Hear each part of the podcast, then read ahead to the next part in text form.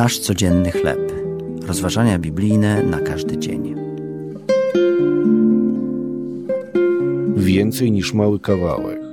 Tekst autorstwa Marwin Williams. Na podstawie Ewangelii Świętego Mateusza, rozdział 16, wersety od 21 do 28. Wszyscy zostawiamy za sobą cząstkę siebie, gdy przeprowadzamy się do nowego miejsca zamieszkania. Ale w Villas Las Estrellas na Antarktydzie, w miejscu zimnym i odludnym, każdy, kto chce w nim pozostać na dłużej, musi zostawić za sobą kawałek siebie w dosłownym sensie. Ponieważ najbliższy szpital oddalony jest o 625 mil. Jeśli ktoś ma zapalenie wyrostka robaczkowego, ma ogromny kłopot. Każdy więc, kto się tam przeprowadza, musi najpierw poddać się zabiegowi apendektomii. Drastyczne, prawda? Wydaje mi się jednak, że przed kimś, kto chce się stać mieszkańcem Królestwa Bożego, stoją o wiele wyższe wymagania.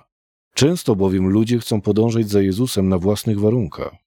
On jednak w jasny sposób definiuje, co to znaczy być Jego uczniem.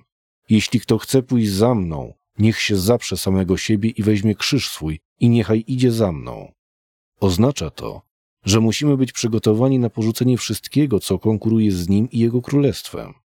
Biorąc swój krzyż, deklarujemy gotowość do poddania się społecznej i politycznej presji, a nawet śmierci z powodu lojalności wobec Chrystusa. Prócz porzucenia wielu spraw i podjęcia krzyża, jesteśmy chętni, by naprawdę go naśladować.